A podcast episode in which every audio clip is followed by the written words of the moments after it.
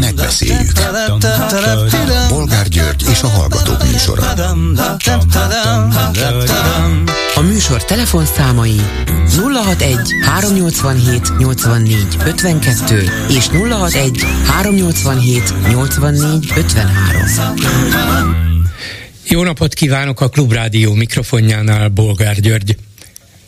Mai műsorunkban beszéljük meg, hogy Magyarország és Törökország együtt lesznek nyertesei a 21. századnak, mondta Orbán Viktor vendégének Erdoğan török elnöknek. Mégis, hogy kell ezt elképzelnünk? mondjuk nem állítjuk meg a törököt Nándorfehérvárnál? Sőt, talán együtt, együtt indulnak hadaink Bécs és Brüsszel felé?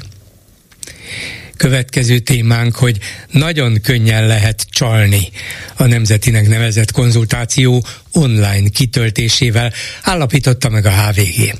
Elég, ha az ember újabb és újabb e-mail címeket hoz létre, nyugodtan kitöltheti akár ugyanazokkal az adatokkal is a kérdőívet. És ha nem egy-két túlbuzgó válaszadó, hanem mondjuk valamilyen szervezett csoport teszi ugyanezt, hát akkor a következmények meg a számok beláthatatlanok. Mindegy, hogy mit lepleznek le megint. A hazudozás így is úgy is zavartalanul folytatódik. Mit szólnak ezen kívül ahhoz, hogy az új lengyel kormány nem ad pénzt jövőre az ottani közmédiának, mert nem érdemli meg, hogy az adófizetők zsebéből finanszírozzák. Egyszer talán mi is eljutunk idáig? Mi a véleményük továbbá arról, hogy néhány kórházi oltóponton elkezdődött az új COVID elleni vakcina beadása, de a kormány vagy az illetékes hatóság egyetlen árva szót sem szól arról, hogy mi a teendő. Már azoknak a teendője, akik szeretnék fölvenni ezt az oltást. Úgy tűnik, mintha jobb lenne, ha erről az égvilágon senki nem tudna. Van is, meg nincs is. Mit gondolnak aztán arról, hogy Donát Anna, momentumos európai parlamenti képviselő és Gurmai Zita, szocialista országgyűlési képviselő mentelmi jogának felfüggesztését kéri a legfőbb ügyész, nem hiszik el, hogy miért. Csoportosan elkövetett, hivatalos személy elleni erőszak büntette miatt. Ugyanis Donát Anna és Gurmai Zita még 2022. februárjában, kellett hozzá majdnem két év, hogy ezt megállapítsák, Iványi Gábor szervezetének 8. kerületi székházában voltak, ahova éppen kivonultak a nemzeti adó és vámnyomozói, aki vámhatóság nyomozói, aki különösen nagy vagyoni hátrányt okozó költségvetési csalás miatt nyomoztak és akkor Iványi, meg mások lehettek volna csak ott, állítólag az Oltalom Egyesület vezetője, a nyomozás alatt ő is jogi képviselője lehetett volna ott jogszerűen, mondták a nyomozók, Iványi viszont a sajtó képviselőivel és más ott megjelent személyekkel együtt be akart menni a kutatás helyszínére. Ezt elősegítendő a jelenlévők köztük Gurmai Zita és Donát Anna a helyszínt biztosító pénzügyőröket jogszerű eljárásukban erőszakkal akadályozták. Hűha, nyolc napon vagy két éven túl gyógyuló? És végül folytatjuk sorozatunkat arról, hogy valóban nincs mit tenni. Annyira elfoglalt már mindent az Orbán rendszer, hogy a hagyományos demokratikus eszközökkel, választással, tüntetésekkel, tiltakozásokkal, sztrájkokkal már nem lehet megbuktatni. Telefonszámaink még egyszer 387 84 52 és 387 84 53. Háló, jó napot kívánok! Jó napot kívánok, Horváth Zoltán vagyok. Parancsoljon. Az oltással kapcsolatban keresni önt. Ma voltunk oltással a feleségemmel együtt. Véleményem szerint egyébként azért, már bocsánat, így mondom, kussolnak az oltással kapcsolatban, mert, mert ugye elcseszték ezt is, mint általában mindent. Tehát ugye először beharangozták ezt a 700-et, aztán lecsúszott róla 1 0 Na most mi lenne, hogyha csak mondjuk mondjuk százezer emberbe akarná oltatni magát, akkor már mindjárt hibázik 30 ezer. Na mindegy, ez csak úgy bevezetőképpen mondtam. De, de ez a lényeg, pontosan nyilván ezért Igen. van ilyen síri csend, mert Persze. ha közzé tennék, akkor biztos volna legalább százezer ember, aki azt mondaná, hogy nekem erre szükségem van, ezt ajánlják az orvosok, virológusok, Igen. és így tovább, tehát megyek. Persze, hát ezt, ezt megpróbálják elkerülni, megint a szőnyeg alá söpörni. Na, tehát a lényeg, hogy rámentem reggel a szemüvegész hírekre, ennyit kell csak beírni a keresőbe, és ragyogon kiad egy oldalt, és abban ott van, lefelé kell gördíteni, feltűnő helyen ott szerepel, hogy a COVID-19-es oltása, és egy egész heti oltási terv rajta van, tehát például a mai nap, meg a tegnapi nap, meg a holnapi nap a Bóka János utca 54-ben, most felsorolhatnám, a gondolja felsorolom. Tehát ez a Semmelweis Egyetemhez tartozik? Ezeken igen, a helyeken? Igen, igen, a Semmelweis Egyetemnek a mindjárt elmondom pontosan, hogy melyik része, ez gyermekgyógyászati Igen, igen, igen, igen. Bókai részleg, ez volt hétfőn, kedden és szerdán, csütörtökön lesz a, itt van most előttem nézem, csütörtökön ez 8-tól délután 2-ig lesz, csütörtökön lesz már a Szent Rókusban lesz, akkor is akkor 8-tól 12-ig lesz, és pénteken két helye lesz a Rókusban, meg a Városmajor Szív- és Élgyógyászati Klinikán, de mondom, hogyha rámennek, nem kell nagyon kutakodni, csak ennyi, hogy szemülve is hírek, ennyit kell beírni, és mindent földob, és nagyon részletesen le van írva, nagyon jó, és egyébként a Modernának ez a legújabb változata, amit ajánlanak. Lehet, uh-huh. Igen, tehát ezt tökik be az emberbe, és nem akarok azonni, tényleg beértünk, és azt a kötelező 10 perces ücsörgést utána ugye, hogy mit tudom, pihenni kell, megfigyelés, stb. Kb. 20 perc alatt végeztünk az egészet. Uh-huh. Tehát mindenki, és, és utánunk is jött még két ember, előttem is volt egy ember, tehát folyamatosan azt kell, hogy mondjam, nem mondom, hogy Zsufi volt, mert ugye ez egy gyere, gyerekgyógyászati részleg, gyerekek voltak, de flottul ment minden. De nem csak gyerekek mehetnek oda, hanem bárki. Nem, Erre az nem, oltásra nem, bárki. Igen. Ráadásul a gyerekeknek most nem is ajánlják, mert azt mondják, igen. hogy ez csak a veszélyeztetett korosztálynak, meg betegeknek való. Igen. Egyébként ebbe, ebbe, a, ebbe, bocsánat, még annyit mondanék, ebbe a szemvesz hírekbe, tehát ebbe fel, fel is van sorolva ugyanaz, mint amit az a, az a okos ember, a takács mondott, ugye, hogy azok menjenek, akik már a, a, akik jogosultak az influenza oltásra. Hát ez is egy olyan burkolt megfogalmazás. igen, igen. Hát szóval, na mindegy, nem minősítem, mert nagyon-nagyon tényleg, tényleg minősíthetetlen. Az emberek egészségével játszadoznak. Teljesen, teljesen. Egészen. Még annyit szeretnék hozzátenni, hogy a, a nagyobbik lányom is külföldön él, és már gondolkodtunk, hogy kimegyünk oda, ugyanis külföldön volt szocialista országról beszélek, minden további nélkül európai országból érkező és ottani állampolgárokat egyetlen egy papír kitöltésével beoltanak. Tényleg? Hát ezt nevezem. Szóval, szóval tényleg röhely. Még annyit egyébként ehhez, hogy itt ebbe a szövegben benne van az a, az a lap is, nem, nem kell regisztrálni semmit, hanem az a lap, amit ki kell tölteni, ugye, hogy volt-e valami igen, betegség, igen. valamire érzékeny, stb. stb.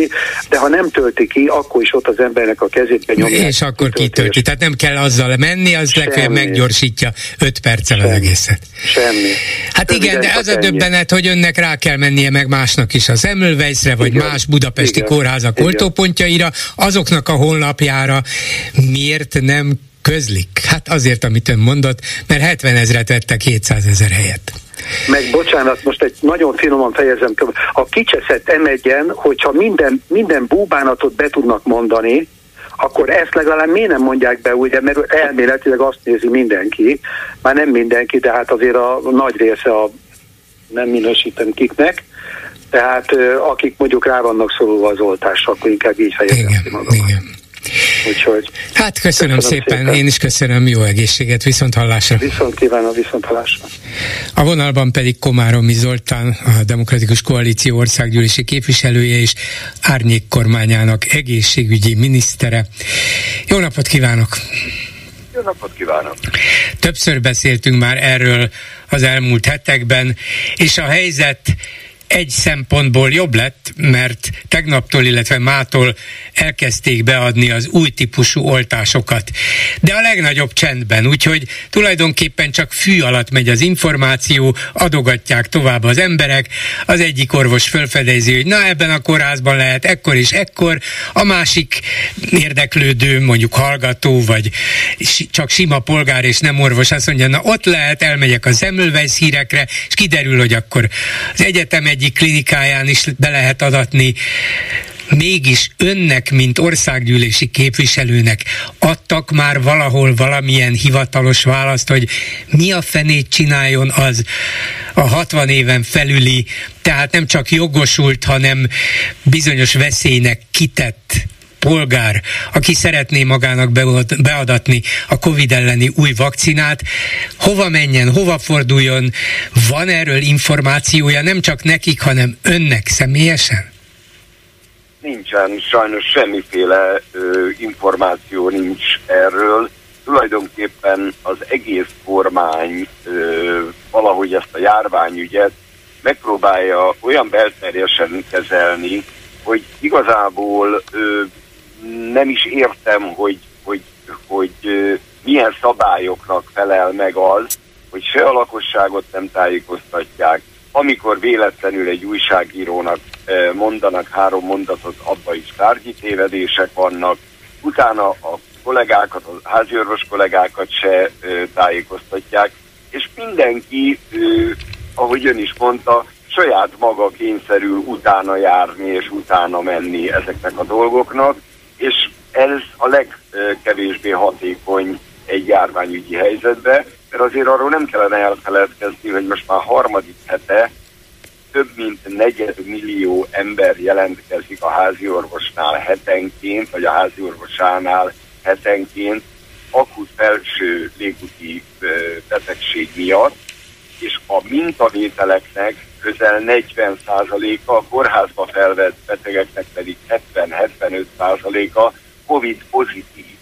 Tehát járvány kezd lenni, sok ember betegszik meg, nem tudják az emberek, hogy mi okozza, mert ugye tesztelés az szinte gyakorlatilag nincs, ha valaki saját magát teszteli, akkor lehet biztos abban, hogy most Covid vagy nem Covid, de ahogy ön, megint csak ön is mondta, van egy korcsoport, van egy beteg csoport, a krónikus szívbetegek, légúti betegek, cukorbetegek, elhízottak, kemoterápiás kezelésen átesettek, akiknek okozott veszély jelent mindenféle akut légúti betegség, mert az lázzal járhat, az köhögéssel járhat, az légszomjal járhat, és emiatt lenne jó, ha képbe lenne mindenki, akár saját magát tekintve, akár pedig mondjuk idősbeteg szüleit tekintve, de ebbe a kormányzat semmiféle segítséget nem a senki. De hát ez ráadásul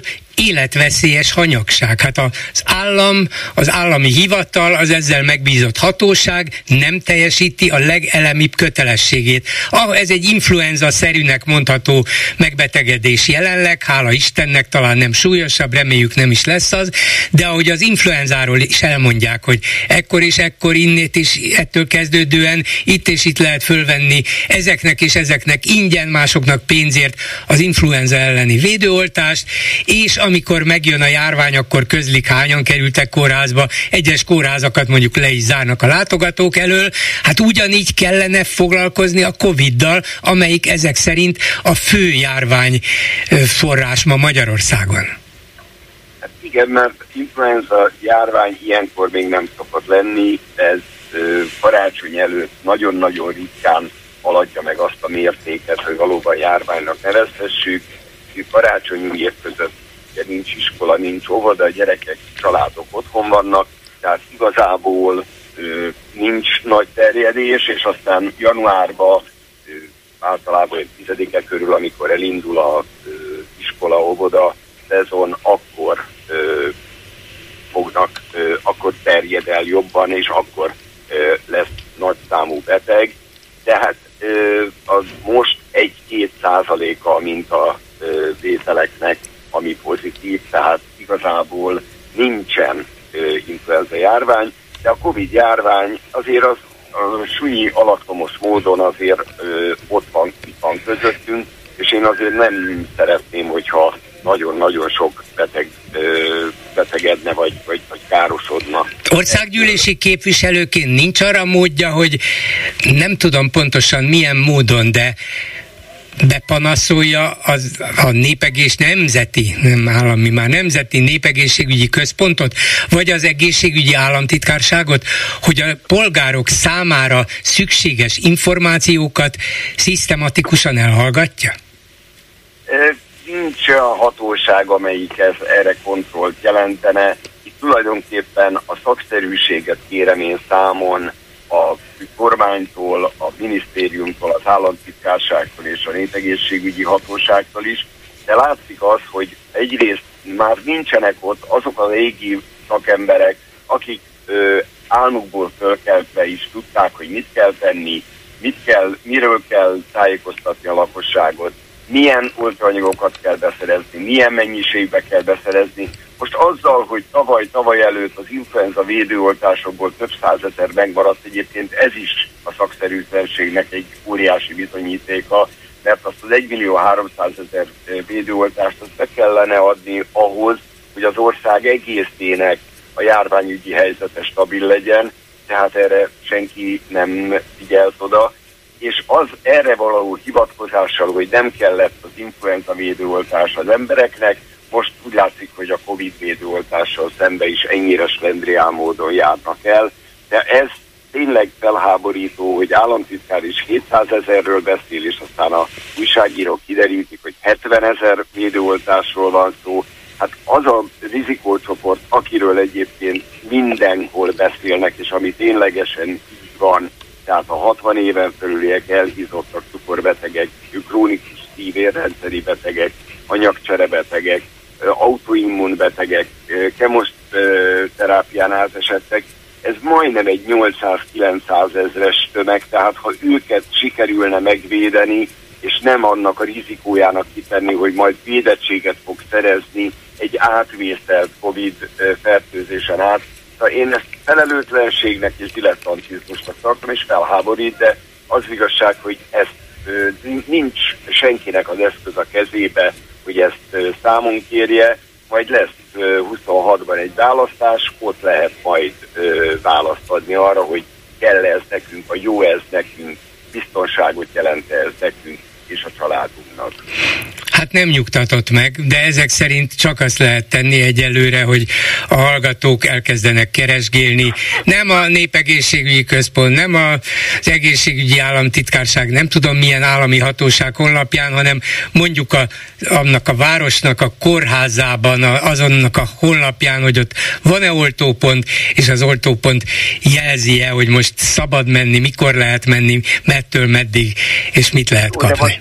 Bocsánat, de most például alsóörsön, Balatonalmádiba vagy, vagy Cserkeszőlőn, hol, honnan tudja meg valaki, hogy ö, hova kell menni, mert ahol van kórház, az logikus, hogy akkor ők valószínűleg, hogy oltópont és oltást adnak, de azokban a kisebb településeken, ahol nincs kórház, vagy ö, nincs akut ellátó azt, kórház, azt mondja, hogy erre kéne például a házi orvosokat beszervezni? Igen, másrészt tájékoztatni, a harmadik pedig, hogy tényleg a tömegkommunikációt erre találták ki. Gondoljon bele, hogyha minden házi orvos naponta csak 30 ember megkérdez arról, hogy van-e védőoltás, mikor és hova lehet menni, és egy-egy ilyen telefonhívás két percben limitálunk, mert nagyon sokszor ez több is, mint két perc, akkor az orvosnak a drága munkaidejének egy órája rámegy arra, hogy 30 betegét tájékoztatta. Ahelyett, hogy a tömegkommunikációba kijönnének ezek a helyszínek, a pontok letölthetően, elolvashatóan, kinyomtathatóan. Tehát erre kellene használni, nem uszítani embereket mindenféle vélt és valós dolgok ellen. Egy járványügyi helyzetet illő lenne komolyan venni, az, hogy megúsztuk, így úgy amúgy megúsztuk azért csak egy kisváros, nem is olyan kisváros, majdnem 50 ezer ember belehalt abba a szakszerűtlen álmokításban, amit csinált a kormány a Covid járvány alatt. De most miért kell ezt még tetézni és újra és újra csinálni? össze kéne most már kapni magukat, és valamilyen normális járványügyi intézkedési tervet megvalósítani. Ott vannak egyébként a szekrénybe, csak le kéne porolni, elő kéne venni, el kéne olvasni, és be kéne tartani. Hát akkor innen üzenjük nekik, de az a baj, hogy hiába. És még kérdezni is hiába kérdezünk. Ön is, mint képviselő, én is, mint újságíró, hiába próbálok interjút kérni a Népegészségügyi Központtól hetek óta, vagy most már lassan hónapok óta. Nincs, nincs, elutasító válasz van, miközben kötelesség, hivatali kötelesség lenne a tájékoztatás. Ilyen országban élünk. Eh, igen. Köszönöm szépen Komáromi Zoltánnak. Viszont hallásra. Viszont hallásra minden jót. Háló, jó napot kívánok. Jó napot kívánok. Parancsoljon. A következőt szeretném mondani oltásügyben. Igen. Délben békésen hallgattuk a rádiót, amikor is Frankfurter Márta, aki egy fantasztikum, bemondta, hogy oltanak a László kórházban. Fölpattantunk, elmentünk, beoltattuk magunkat, de nem is ez az, ami, ami miatt igazából telefonálok, hanem azért telefonálok, bocsánat, mert ott álltak már kint sorban, és valaki azt mondta, hogy jaj, de jó, hogy bemondta a klubrádió. Ezek után, mondom, mondom, ott a, ilyen hatan heten átsorogtunk ott, főleg ilyen én korosztályom, ilyen nyuggerek, és mondták, hogy hát igen, én is a klubrádióban hallottam, én is a klubrádióban hallottam. Jaj, Mi éjjel-nappal hallgatjuk a klubrádiót. Hát ez jó, ez jó, örülök neki. És akkor ráadásul úgy szép lassan kiderül, nem csak a Lászlóban oltanak, a Kutvölgyiben is oltanak, de hogy erről honnan és ki szerez tudomást, az egy másik kérdés, de akkor mondom, ott is volt, hogy holnap lesz, azt már nem tudom, ma volt, el lehetett menni, regisztrálni nem kellett, egy hallgató, hogy fél órája telefonált, hogy a Semmelweis Orvostudományi Egyetem gyerekklinikáján a Bókai utcában volt, lesz, és aztán máshol is, csak föl kell menni az egyetem hírek honlapjára. Szóval létezik ez, de hogy az embernek így magától kelljen összeszedni, vagy rádi, a mi rádiónkból megtudni, ami számunkra jó, de azért mégse normális dolog. Hát ha, ha nagyon figyel valaki és nagyon akarja, akkor megtudja, de nem ez volna a módja. De azért bolgárul, azért ez valami többenet volt. Ott álltunk hatan, heten, akárhányan, valaki mondta, klubrádióból hallottam, én is, én is, és ott vigyorogtunk egymás, egymásra, mint a tejbetök, mert annyira döbbenetes volt, hogy Mindenki onnan tudta. Jó, elárulom önnek, hogy én is elmentem ma délután, és én is megkaptam, és ott is néhányan rám mosolyogtak, meg, megmondták, hogy hát tényleg ez abszurdum, hogy innen kell megtudni. Bezzeg Lengyelországban, ahol az én gyerekem dolgozik, ott ezt már jó ideje meg lehet kapni, és itt tovább, szóval igen, de hogy ez van, hála Istennek van, és már hozzá lehet jutni, de tényleg abszurdumnak tartom, hogy rajtunk keresztül kell ezt megtudni. Igen, igen, de hát innen látszik, hogy milyen összetartó közösség ez a klubrádió, és annyira, annyira kedvesek voltak, akik ott ácsorogtunk, hogy szóval egészen szíves hát A klubrádió hallgatói mind kedvesek. Igen, egyébként szeretnék még egy Mondja. történetet elmondani röviden. Igen volt a Zene Akadémián volt a Cselló ünnep című műsor, ahol kipattant a műsor előtt egy, egy államtitkár asszony, a nevét nem mondom, mert nincs jelentősége, és hosszasan és kimerítően ecsetelte, hogy hát ez a kormány milyen fantasztikus, mert hogy ad a kultúrára és egyáltalán mindenre, és ott ült a, teljesen tele volt az egyik terem a Zeneakadémián, ott ült mindenki, a hölgy befejezte a mondókáját, valaki kettőt tapsolt, ilyen kétség, nem is tudom, úgy gondolta, hogy ilyenkor illik tapsolni, aztán abba hagyta, és mindenki ott ült meretten, és senki nem tapsolt. Ez volt a Zeneakadémián. A néma, a, a néma tüntetés. Igen, igen, igen, ott ültünk, egy piszenés nem volt még a lélegzetét is mindenki visszatartotta. Igen. Egészen döbbenet volt ez a hát úgy látszik, asszony ott állt, aztán lemászott és távozott. Döbbenetes volt. Igen. Igen. A vicc az, hogy ez már tényleg olyasmi, mint a pártállam idején, amikor maximum ilyen néma nem tetszés nyilvánítással lehetett véleményt kifejteni. Most azért még lehet, még létezik ez a rádió, ha nem is a hagyományos frekvencián, tehát lehet még keményen bírálni és, és elítélni azt, ami folyik, de, de ezek a jelek azt mutatják, hogy igen, kezdünk visszatérni azokhoz az állapotokhoz. Igen, ezzel, ezzel együtt ezzel együtt az ember soha nem tudja, hogy hol van az a banánhéj eldobva, de komolyan.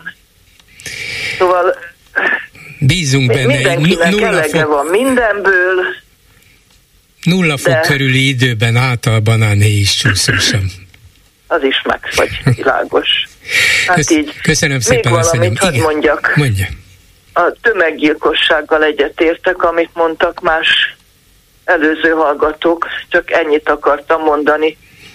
Köszönöm szépen, jó egészséget, viszont Én hallásra. köszönöm, és kellemes ünnepeket, Önnek viszont is. hallásra. Háló, jó estét kívánok! Jó estét kívánok! Üdvözlöm a hallgatókat és bolgár urat, és ö, ö, csatlakoznék az előttem szólóhoz, hogy, hogy még a Fidesz is hallgatja a klubrádiót. Hát remélem, ez a minimum és ennek bizonyítéka, hogy a ló ajándék megtörtént ismét. Mert a múltkor beszéltem, csak így mellesleg arról, hogy, hogy akkor egy lóval nem biztos, hogy a szlávokat ki lehet engesztelni, de erővel ezek szerint némi lóerővel a sok lóerőért ki lehetett engesztelni. igen, igen és nagyjából ott tartunk, hogy nem szeretném hosszúra nyújtani a mondani valómat, de nagyjából ott tartunk, hogy, hogy most már így a szavak közötti, hát nem olvasás, de így szavak közötti szavakat kell keresni a kommunikációra. Tehát volt az, hogy a szavak közötti olvasás mentén működött az információcsere a, a Kádár korszakban. Hát, hát jól igen. idézem ezt a Hát hogy, hogyne, hogyne, hogyne. Hát, hogy, hogy nem mindent lehetett kifejezni, de hát ott volt a gondolatban. És most már megint csak ott tartunk lassacskán.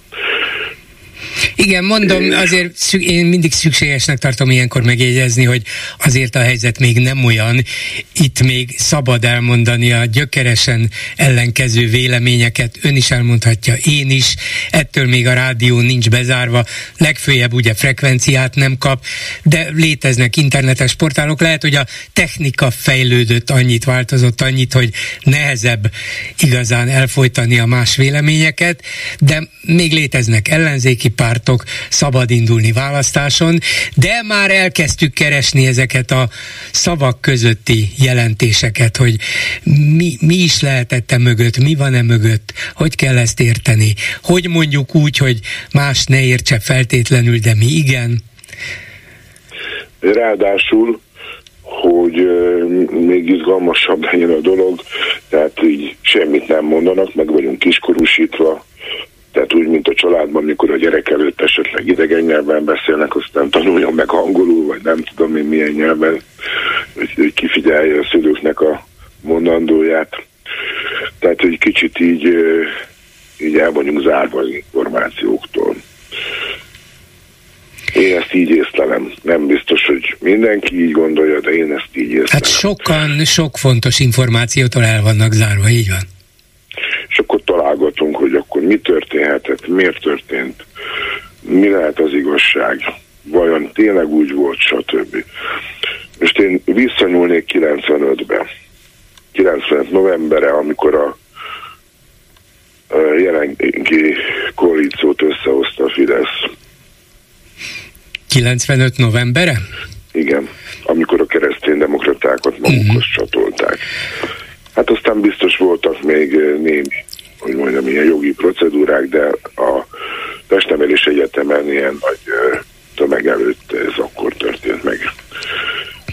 Hát és... ak- akkor kezdték el leszalámizni a jobboldali pártokat, vagy éppen kolbászt csinálni az egészből, hmm. és egy, egy nagy pártot létrehozni. És én akkor, akkor tájt nem túl sűrűn, de akkor tájt újságírással is próbáltam foglalkozni. És a megrendelő felé az volt, a, a, vagy felém az volt, a megrendelő felé az volt felém a kér, kérés, hogy, hogy némi budapesti történetet vidéki labba közöljek. És akkor így jött az, tehát még ez az SDS és Fidesz sajtósának az együttműködése révén, hogy megszerveztek nekem egy Fidesz interjút. Erre most már így az Orbán Viktor is emlékezni fog, de lehet, hogy ezen kívül is e, e, hallgatja vagy, vagy kíváncsi a történésekre. Szóval a, abban az időben e, történt egy interjú, ami meg is jelent, és hát annak a jelentősége csak annyi volt, hogy a, az akkori, akkori Horn kormány ellen kígyót békát, és tehát, hogy le kellene váltani őket, mondjanak le, stb. stb. Tehát nagyjából ez, ez ami megjelent erről a, az egész uh-huh. találkozóról. És mellette így beszélgettünk, tehát ők benne voltak még ebben az euroszkepticizmusban, nem a pénzfizető eszközben, mert akkor még nem is létezett pénz. Később volt az, hogy, hogy nem euró néven, hanem EKU néven jelent meg valamiféle szimbolikus fizetőeszköz. Tehát, hogy az euroszkepticizmus az azt jelentette, hogy, hogy ők úgy húzódoztak az Európai Unióba való kerüléstől. Hát azért aztán ez megváltozott végül is. Megváltozott. Or- Orbán azt fájlalta, most... hogy nem ő írta alá a csatlakozást, de benne volt teljes melle. Na most ebben az időben a, ezt a lengyel Lászlótól tudom, mert egy előadásán ezt így közölte, ő akkor tanácsadója volt a honkormánynak. A honkormány kapott egy hát megbízatást, vagy megrendelésnek, vagy feladatnak tűnő dolgot, hogy álljon a Hon kormány, vagy Hon Gyula, tehát a német egyesítés után álljon a úgymond balkáni országok élére.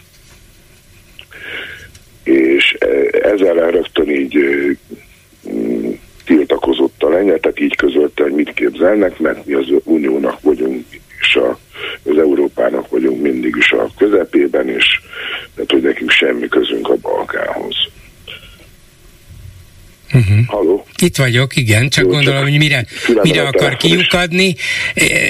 Bezeg Orbán meglátta a lehetőséget, és azóta ő folytatja ezt az aktív Balkán politikát. Ez is, ez is szóba került, mármint hogy a szkepticizmusra, hogy, uh-huh. hogy, tehát, hogy ennek esetleg az Unió örülne de ez csak ilyen, tehát interjú utáni beszélgetés. Igen, igen, és, igen.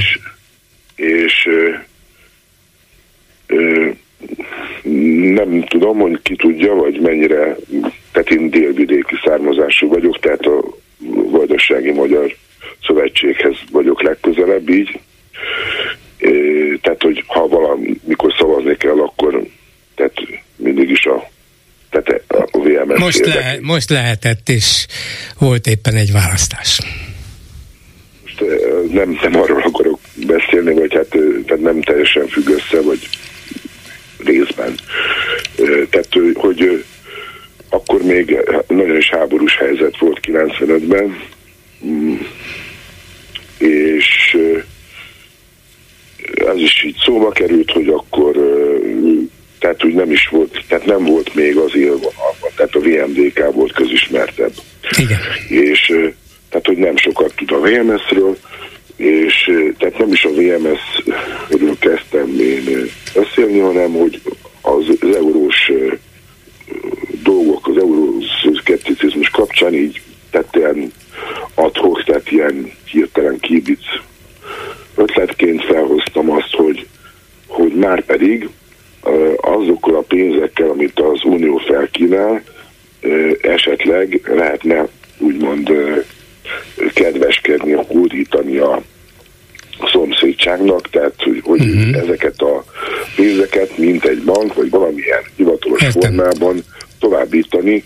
Szóval, szóval ön a bűnös. Ezek szerint lehet, hogy öntől kapták az ötletet, és azóta aktívan meg is csinálják, nem csak délvidéken, nem csak Vajdaságban, hanem máshol határon túli magyaroknak adnak támogatást, hogy aztán ez nem közvetlen európai pénz, hanem magyar költségvetési, ez más kérdés, de végül is lehet, hogy öntől kapták az ötletet.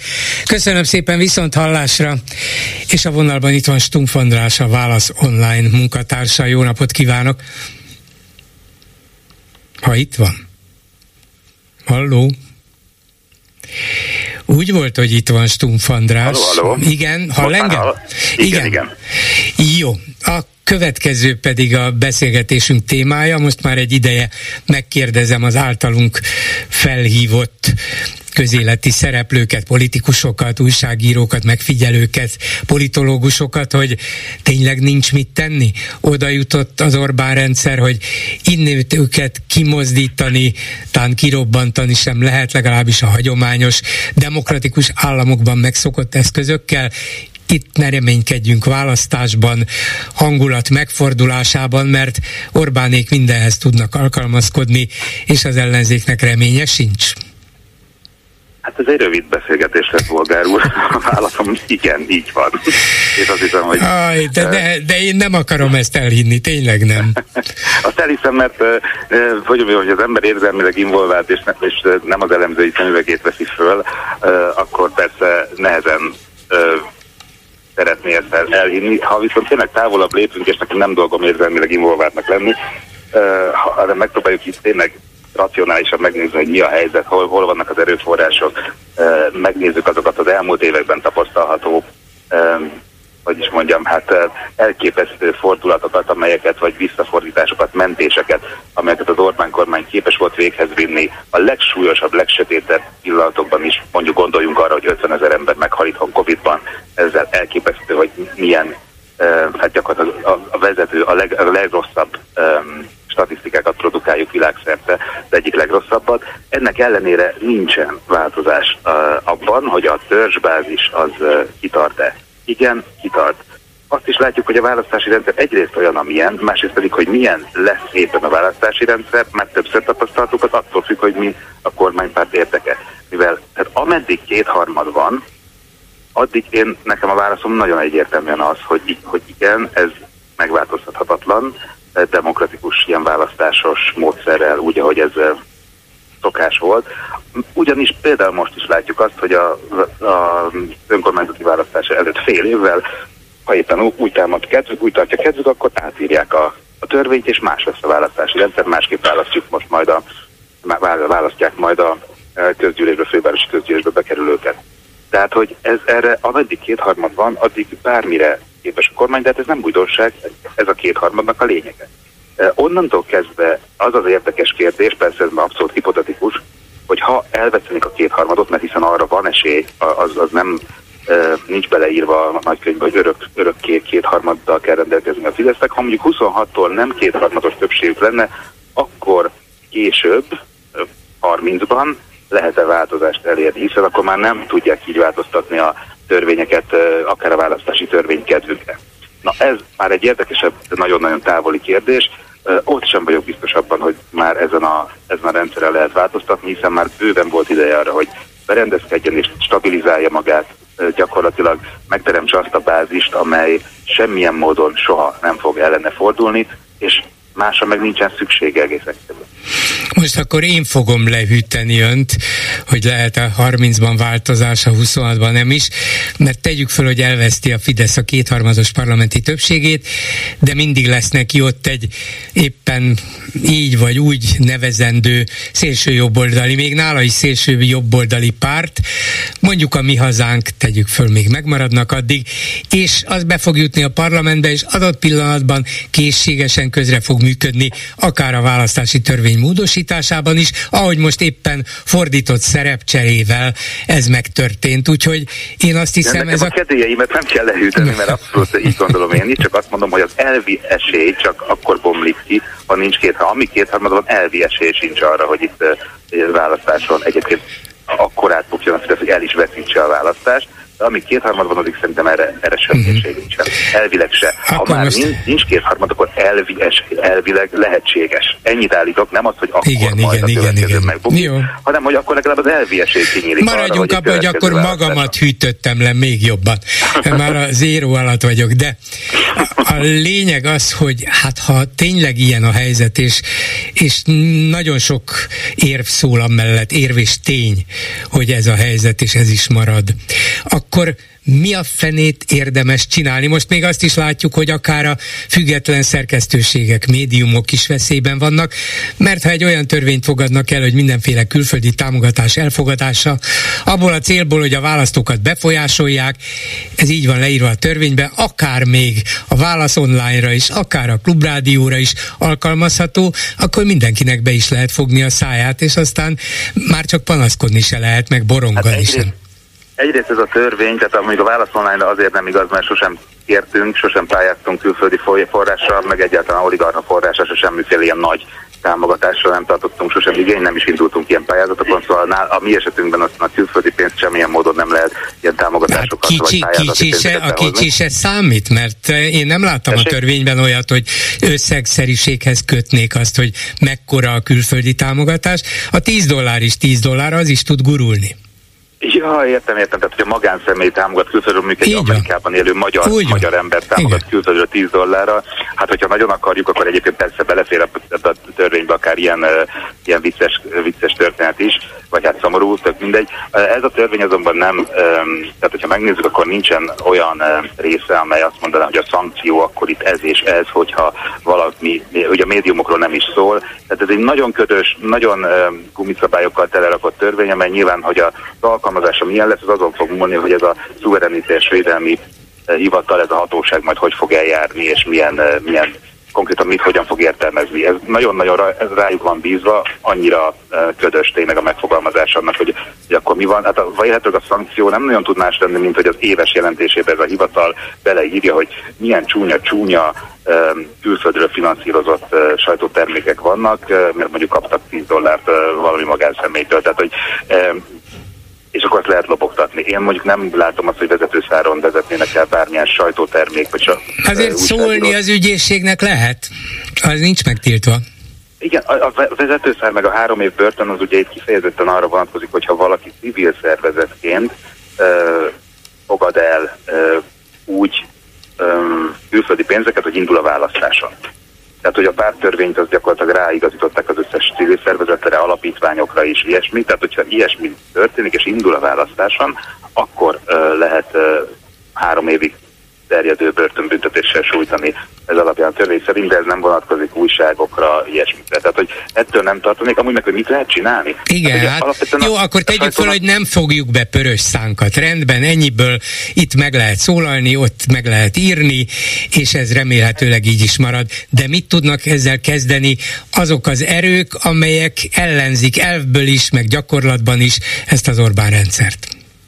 Ez szerintem nem a sajtó feladata. Itt lehet, hogy ebben nem teljesen értünk egyet. Szerintem az aktivizmusnak ez a szintje, az nem a sajtó feladata. Nem is mondtam, szerintem csak azt mondtam, hogy mi adunk terepet, fórumot ahhoz, hát, hogy megszólaljanak. Így van, az nem csak nekik, hanem általában mindenféle érdekes és releváns véleménynek, meg, meg vitának természetesen azért, hogy az olvasók, azok, akik akik aztán végül nem csak választáson döntenek, akik itt élnek, ez, ezek az emberek, akik gondolkodni szeretnének a közös dolgainkon, azok információhoz jussanak. Nekünk szerintem továbbra is, és mindig is ez a dolgunk, akár uh, milyen a, a rendszer, hogy le lehet-e váltani, vagy nem lehet leváltani, meg kell írnunk, nekünk tájékoztatni kell az embereket arról, hogy miért, és mi, mi az, amiben élünk, miért vannak azok a törvények úgy, mi, mi következik belőlük, ez mindig, mindig ez a sajtó feladata, nem pedig szerintem azon keseregni, úgyhogy én is csak most így egyrészt boldog karácsonyt szeretnék kívánni, másrészt pedig egy kis jó, jó hangulattal zár, Na azért még ennyivel nem engedem el a boldog karácsonyjal, mert még azt a részét nem tárgyaltuk végig. Ha az ellenzéki pártoknak nulla esélyük van arra, hogy megbuktassák az Orbán kormány, kormányt normális választásokon, akkor mégis mi a teendőjük? Mit kellene csinálniuk? Akasszák szögre a, hát nem a futballcipőt, hanem a, a képviselői igazolványukat?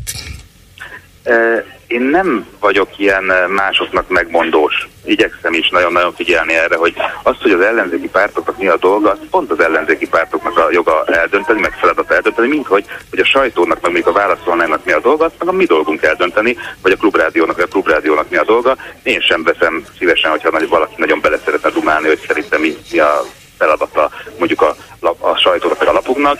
Én sem mondom meg nekik. Szerintem egy, én azt látom, hogy a helyzetük nagyjából reménytelen, hogy ezt, és ezt nem lekicsillően mondom, mert eh, nagyrészt nem ők tehetnek róla. Egy idő után az a kontraszelekcióról sem ők tehetnek, hiszen hogyha 13-14 éve nincs esély arra, hogy ez a közösség való, valódi erőt tudja mutatni, és meg tudjon oldani dolgokat erőforrásokhoz jusson, akkor bizony az egyre, egyre csökkenni fog a támogatottsága is, meg a, a felhozatal is azon belül. Ez egészen természetes folyamat, mindenhol így lenne.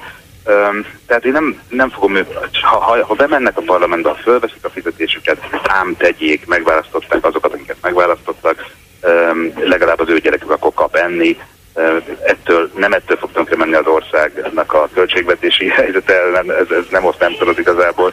Hogyha így látják, hogy csinálják, hogyha úgy látják hogy kivonulnak, vonuljanak ki, mivel valójában igazán tétje nincs a dolognak, hát nem irigylem őket, nem véletlenül nem vagyok ellenzéki politikus, meg politikus, amúgy sem, ne, nincsenek könnyű helyzetben. Én szerintem a sajtó egyébként, meg, meg mondjuk szerkesztőségek, közösségek, olyan, olyan közösségek, amelyek nem konkrétan eh, hatalom megragadására eh, alakultak, mint például mondjuk mi is, meg bármilyen sajtótermék, azok jobb helyzetben vannak sokkal, hiszen közösség teremtésre ma is szükség van, ma is van olvasó és egyébként egymással találkozni szerető gondolkodó réteg Magyarországon, akik, akik szeretik, hogyha közösségben vannak és meg tudnak vitatni dolgokat, vagy egyszerűen csak értelmes emberek között lehetnek akár olvasásképpen, akár konkrétan találkozni egymással. Hát erre van, van igény, és legalább nekünk nem kell azt ígérnünk, amit nem tudunk megcsinálni, mert mi nem, nem ígérjük azt, hogy a sajtó, hogy leváltjuk kormányokat, nem feladatunk, ezért mi azt tudjuk adni, és azt tudjuk ígérni, amit adunk, és azt adjuk, amit ígértünk. Ezt nem tudják most megtenni az ellenzéki politikusok. Ezért vannak szerintem kellemetlen helyzetben, mert hogy azt ígérik, hogy most jól leváltják az Orbán kormány, hát mindenki meg, megmosolyogja őket, aki egy kicsit látja, hogy mi történt itt az elmúlt 13-14 évben. Köszönöm szépen Stumpf Andrásnak a Válasz Online munkatársának. Hát akkor tényleg nem marad más hátra, szép karácsonyt. Viszont kívánom, minden jót. Egybe telefonáló a vonalban, jó estét kívánok! Jó estét kívánok, ez szerint én vagyok. Igen, tessék. Nagyszerű. Uh, üdvözlöm Bolgár úr, és uh, rögtön bele is csapok, amit szeretnék mondani. Um, héten nem jut eszembe az úr uh, újságíró neve, akivel beszélt. Stumpf András. Igen, a Stumpf András, elnézést kérek tőle is. Nem értek vele egyet nagyon. És ehhez kapcsolódik az a mondandóm, amit már kb. egy hónapja fogalmazok meg magamban. Van a, a klubrádiónak több is, de egy kiváló műsora, aminek az a cím, hogy három az igazság, és ebben ugye, mint tudjuk, Szénási Sándor műsorvezető és Hatos Pál és Tíró György hárman beszélgetnek különböző magyar foglalkoztató dolgokról, nagyon intelligensen, nagyon emelkedetten és és hát csak bámulatra. És rengeteg van, információval. Tehát a, a, így van, így a van. legműveltebb embereknek is tényleg leesett az álla, hogy jé, miket tudnak, milyen összefüggések, milyen kapcsolódások, Pontosan. milyen történetek, Pontosan. nagyszerű, igen. Most nem mennék bele a műsorokba. Az egyik műsorokban volt egy nagyon érdekes kijelentés, amikor a Kényási Sándor azt kérdezte, ha jól emlékszem Spiro Györgytől, hogy szerinte ki az értelmiség? És ez egy nagyon-nagyon jó kérdés. És e, erre e, nem fogom tudni természetesen pontosan idézni, hogy mit mondott e, Spiro György, de valami azt mit mondott, hogy szerintem, hogy nagyon nehéz a válasz, de szerint az értelmiség az, magyar viszonylatban legalábbis, aki a szakmáján kívül mások, más szakmájához is úgy hozzá tud szólni, hogy az hogy az előremutató. És itt ugye főleg olyan szakmáról beszélhetünk, aki, ami, hát én kétkezi dolgozó is lennék, de tehát mondjuk nem egy, nem egy vasgyári munkás, bár ugye vannak a magyar irodalomban olyan munkásregények, vagy bármilyen regények, amiben van ennek csápolata. Tehát ö, és én nem is értelmiséget ö, szoktam beszélni, hanem az értelmesebb magyarról. És itt kapcsolódnék önökhöz is egy kicsi ö, kritikával, és a, az újságíró úrhoz is, ezt is. Nem igaz az, hogy olyan nagy tudású, nagy hallgatottságú, és most akkor nagyon jó volt ez a, a oltásos, betelefonálásos dolog is, nagy hallgatottságú, nagy olvasottságú emberek ne tudnának ö, közvetlenül is, közvetlenül és közvetlenül is hatni ö, akár százezerekre, akár milliókra. És természetesen nem azt mondom, hogy nekik kell megfogni fizikailag is a zászlót és kimenni az utcára, bár ezt sem találnám elvetőnek, elvetve, mert például most elnézést kérek bizonyos mondjuk például hirtelen nem jut eszembe a vallásfilozófus úr Gábor György. Gábor György, akit sajnálattal hallom, hogy mostanában már nem nagyon hívják meg a klubrádióban, nem érdekes, de mondjuk Gábor Hát csak nem ír, vagy, de biztos vagy meghívjuk. Biztos meghívjuk interjút adni. Nagyszerű. Gábor György, vagy Spiro György, vagy ön esetleg egyszer ö, egy hasonló kvalitású ezrekkel kimenne az utcára. Én valószínűleg tartanám, most akár vehetjük szimbolikusnak is az utcára kimenetel természetesen de akár fizikailag is. Valószínűleg tartanám, hogy akkor megint lenne egy második vagy harmadik netadós tüntetés. És itt nem értek egyet Stunkúra, hogy nem igaz egyrészt, hogy az újságírókat nem fogja elér, elérni ez az önkényuralmi törvény, mert el fogja érni, és igenis ö, a, az önkényuralmi hivatal bárkit átadhat az úgynevezett propaganda és mit tudom én minisztérium kezének, hogy nyomozzák már ki a titkosrendőrség, és onnantól kezdve jöhet a fekete autó. Ez az egyik része, a másik pedig nem értek egyet azzal. Még egyszer elmondom, hogy nincs ö, vezető felelősségük azoknak, akik ö, ilyen tudással és ilyen, most ezt jó értelemben és időzőben mondom, hatalommal rendelkeznek, hogy nagy olvasottságot és nagy hallgatottságot tudhatnak maguk mögött.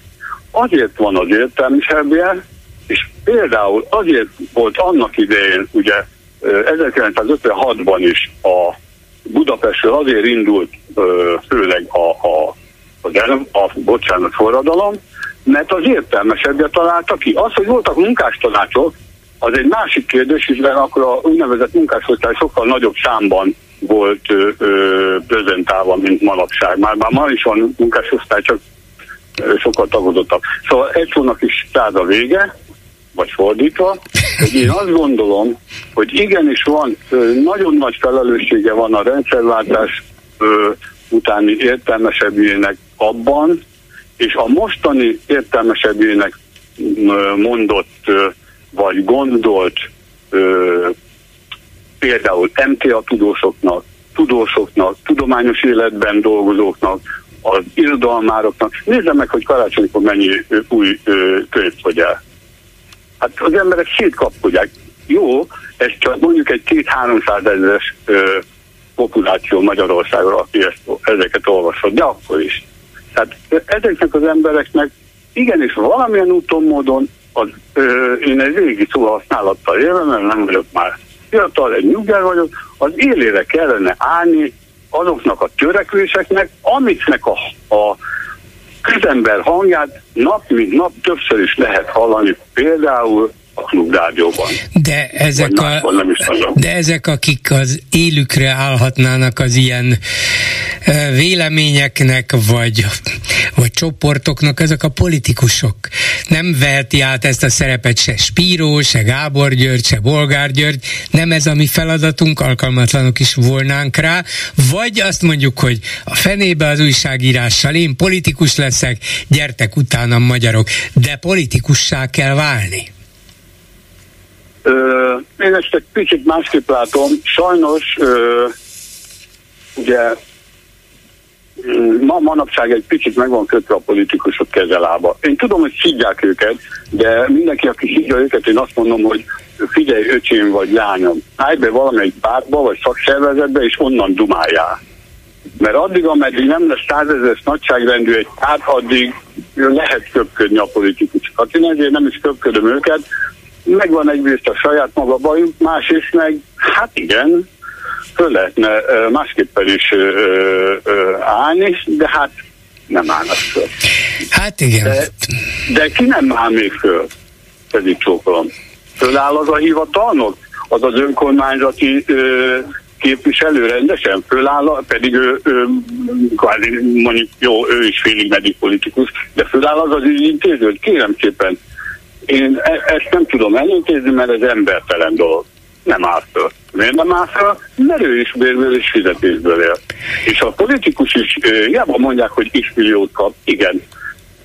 Vélhetően egyrészt abból fizeti a, a tanácsadói ö, rész, ö, vagy tanácsadói embereket, akik ugye már nem politikusok, hanem ott a háttérben sertependének dolgoznak, akár tudományos munkatársként, akárhogy, tehát azért, azért itt nem lehet ö, ö, egy éles metszővonalal szétválasztani, hogy kérem, az politikus, ez nem, nekünk csak ez a dolgunk, nekik csak az a dolgunk. Nem. Ebben a helyzetben szerintem, amiben most Magyarországon ebben nem lehet így élesen elválasztani a mhm. dolgokat. Igen, valóban a, a tényfelszálló újságíróknak sokkal ö, hogy mondom, tehát ö, nyilván több dolguk van akkor, hogyha tényeket tárnak föl.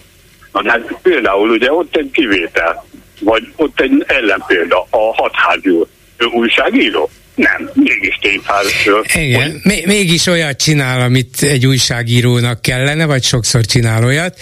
Ez egy jó példa volt, tényleg. De ettől még nem vagyok benne biztos, hogy az újságírónak politikussá kell válnia, hogyha politikus talál magának új feladatokat, új módszereket, új eszközöket, az lehet, hogy segít neki, és, és mindenképpen támogatandó, de fordítva nem biztos, hogy ez szerencsés. Köszönöm szépen minden jót viszont hallásra. A vonalban pedig Cseh Katalin politikus, a Momentum Európai Parlamenti képviselője. Jó estét kívánok! Halló! Halló, képviselőasszony! Halló, jó estét kívánok! Igen, valamiért mostanában ezek a bekapcsolások nem sikeresek, én hallózok, aztán úgy látszik, Brüsszelből beszél, vagy Budapestről? Igen, Brüsszelben vagyok még a parlamentben. Na jó, hát akkor odáig lassan ér el a hang, ez a lényeg. Szóval azért szerettem volna önnel beszélni, mert a napokban a Guardian című neves és színvonalas brit labban megjelent egy cikke arról, hogy hogy az Európai Unió kapitulált a magyar miniszterelnök zsarolása előtt, és ez súlyos hiba és hát persze lehet ilyen olvasata is a történteknek, kérem is, hogy majd érveljen emellett a vélemény mellett, de közben az is ott van, hogy Orbán Viktor szégyen szemre ki kellett, hogy sonfordáljon az Európai Uniós súcsról, mert azért nem merte megvétózni Ukrajna Európai Uniós csatlakozásáról a tárgyalások megkezdését.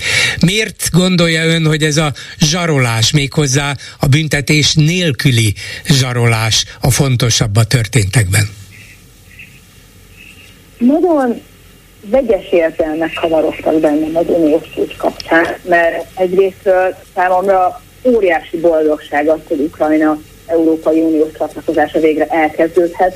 Ez nagy boldogság ugye a 130 ezer kárpátaljai magyarnak is, akiket Orbán Viktor az elmúlt időszakban cserben hagyott.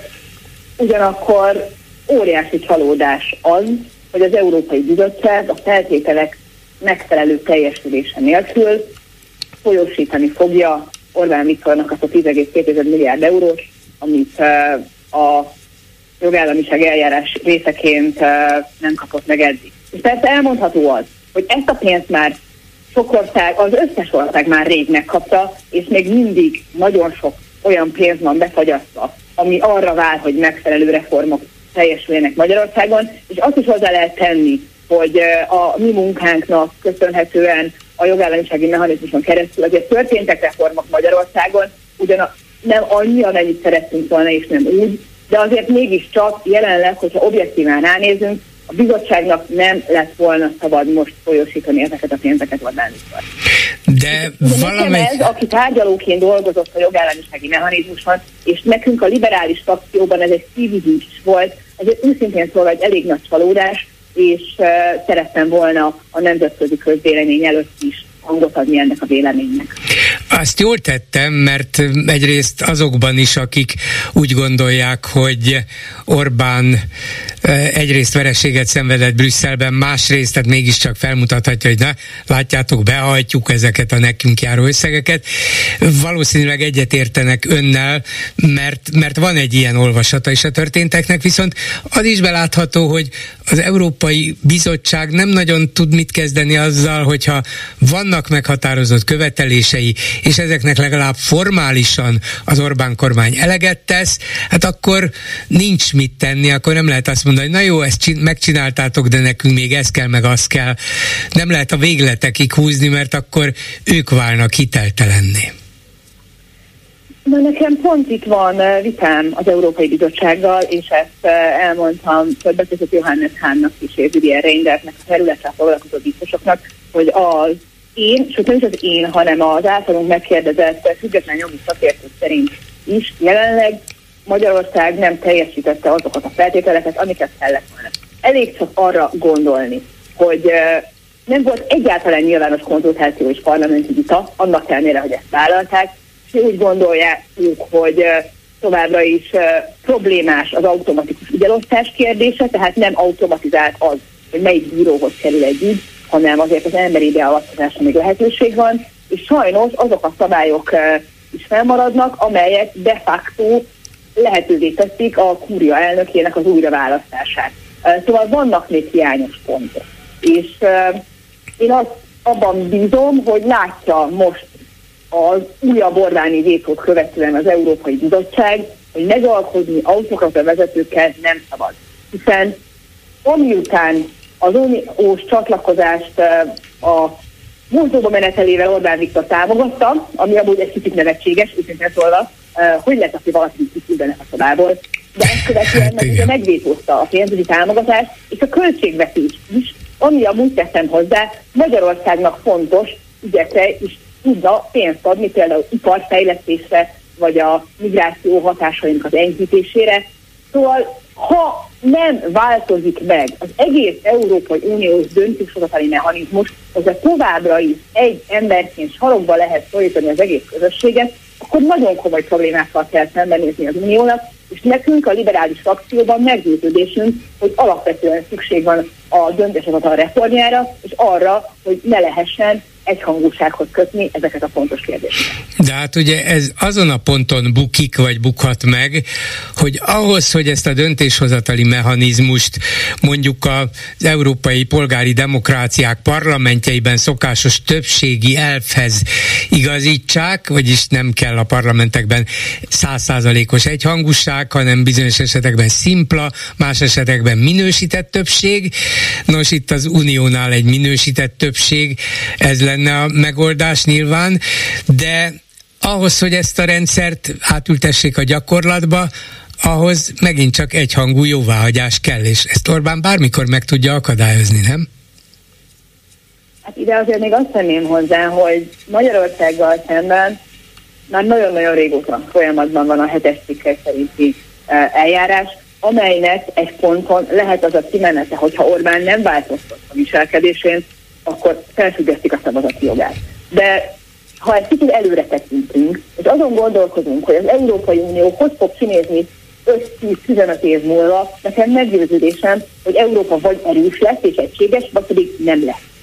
Ez pedig nagyon nagy baj lesz. És hogyha a bővítésre is gondolunk, hogyan tudjuk elképzelni azt, hogy felveszünk még tíz új országot, ami amúgy szerintem nagyon hasznos és szükséges, de úgy, hogy továbbra is fennáll az egyhangúság feltétele, ami most sem működik, az hogyan tud egy még nagyobb közösségben? Ezek óriási dilemmák és sorskérdések az Unió előtt, és nyilván ezek nem egyszerű megoldások, de az Orbáni példa mutatta azt, hogy elég egy darab autokratát a zsebébe helyezni egy Európa ellen dolgozó erőnek, Oroszországnak vagy Kínának, egész közösségünk akadályozza van. Ez a magyar embereknek sem az érdeke. Szerintem nekünk az a fontos mindannyiunknak, egy erős, egységes és stabil unió garantálja számunkra a növekedés feltételeit és a biztonságunkat. És Orbán Viktor ez ellen dolgozik jelenleg lát arra reális esélyt, hogy egy jobbra tolódó, sőt, bizonyos szempontból inkább szélső jobb felé tolódó Európában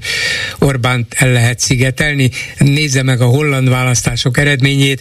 Orbán személyes jó barátja, de ez még hagyján, de a valóban szélső jobboldali és rasszista politikát képviselő Wilders győzött. És Ficó itt van Szlovákiában, meglepő módon ő a 26-okhoz csatlakozott, és nem Orbánhoz. De ugyanez a helyzet Svédországban és Németországban is. Lehet, hogy a jövő évi európai választásokon Orbán diadalmas hadvezérként, hát ha nem is győz, de sok helyen legalább részleges győzelmet arat a, a barátai révén, és akkor még nehezebb lesz őt a partvonalra tenni. Valóban én, én jelenleg nagyon-nagyon-nagyon komoly aggályokkal figyelem azt, hogy a, európai demokrácia milyen komoly támadások alatt áll, milyen sok országban. És éppen ezért tartom nagyon következetlennek azt, hogy az Európai Bizottság annak ellenére, hogy mi a parlamentben a mandátum eleje óta követeljük tőlük, most nem áll határozottan a jogállamiság oldalára és engedményezhetetlen. De való igaz az, hogy a demokratikus visszacsúszás, az Orbánizmus, az vírusként terjed Európában, és hogyha mi a progresszív közé nem találjuk meg a jó válaszokat, akkor Európa szép fog esni.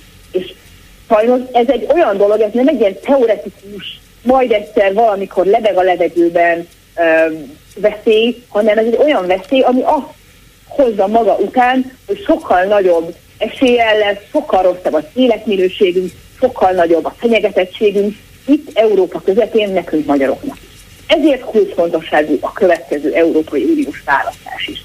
Hogy el tudjuk adni minden magyar embernek, mi is, a, a, a progresszív liberális pártok Magyarországon, hogy valóban az a kép, hogy lesz egy erős és egységes Európa, amely képes megvédeni az állampolgárait, amely képes gyorsan reagálni, amely képes pénzügyileg is támogatni az európai ipart, és közösen dolgozva vissza tudja ezt szorítani a világban uh, feltörekvő más geopolitikai hatalmakat, vagy pedig szétesünk, gyengék leszünk, kicsik és végteleneknek. Orbán Viktor ezt képviselik. És erre egy nagyon jó példát hadd mondjak önnek.